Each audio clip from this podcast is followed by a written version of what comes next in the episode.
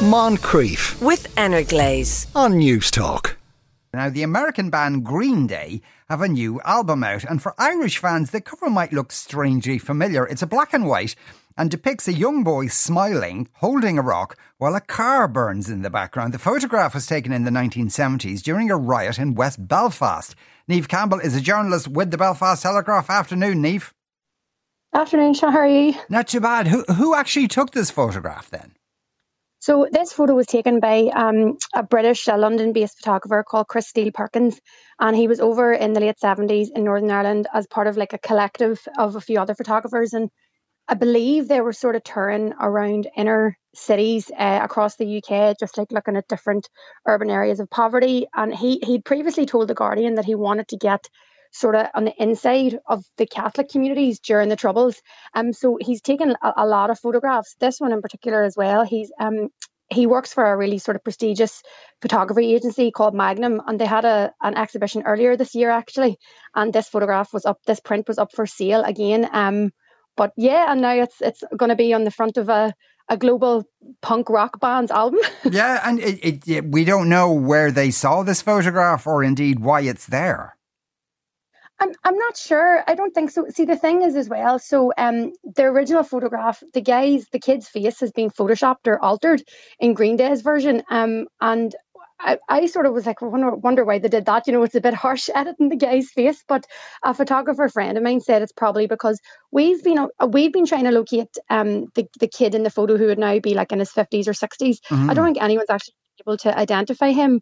Um, but a photographer friend was saying they've maybe edited it because they would have to find him, get him to sign a modelling contract. They maybe couldn't use it for commercial uh, use if if they hadn't have done that. So I think it'd be interesting to try try and find the the original kid and, and reenact the photo.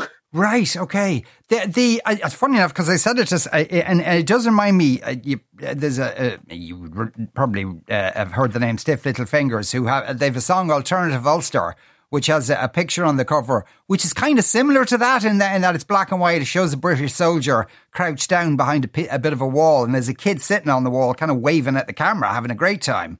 Um, and it's similar Yeah. to this kind of idea of like violence, but kids are in, uh, still enjoying themselves, uh, weirdly enough.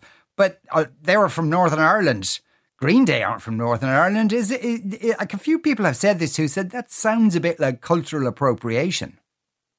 Yeah, there were some people, you know, on social media saying, "Oh, typical wealthy, comfortable Americans um, using gritty violence from um, underprivileged areas to demonstrate their their music and, and things like that." But I, I do think I do think that there's stuff behind, like Green Day in particular. They're they'd be very into their politics and their satire. Like um, their their most famous song for people who maybe aren't even fans of theirs. Back in 2004, they had an album on a song called "American Idiot," and that was basically satirizing or critiquing uh, President George Bush and the Iraq War at that time. So they're very politically minded. And and one thing I was thinking is that they probably they probably do know because the punk scene in Northern Ireland during that time in the 70s, um, it hit like it hit everywhere, hit Britain in a big wave, and it was a really big savior here for a lot of people. Um, punk. There's Terri Hooley. He opened a a record shop and label in 1976 called Good Vibrations, and it was very much, you know, he has a famous quote, and he says, "Doesn't matter whether you were a Protestant or a Catholic, as long as you were punk."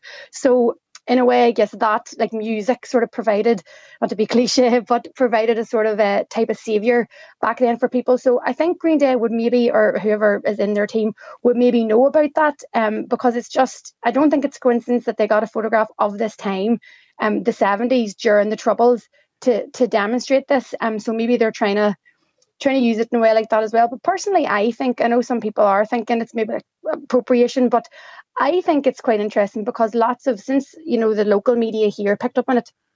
Like American publications are picking up on it. NME is a music magazine. They've picked up on it. And I think a lot of people, you know, who maybe new generations of kids worldwide who didn't know what the troubles were, um, in such a what I consider like a tiny wee corner of the world, are learning about it now. So I think it's kind of cool that a piece of history is going to be um, forever remembered now on a piece of music as well. Yeah. Niamh, thanks for speaking with us today. That was Niamh Campbell there, a journalist with the Belfast Telegraph. Moncrieff, weekdays at 2 p.m. With Energlaze. on News Talk.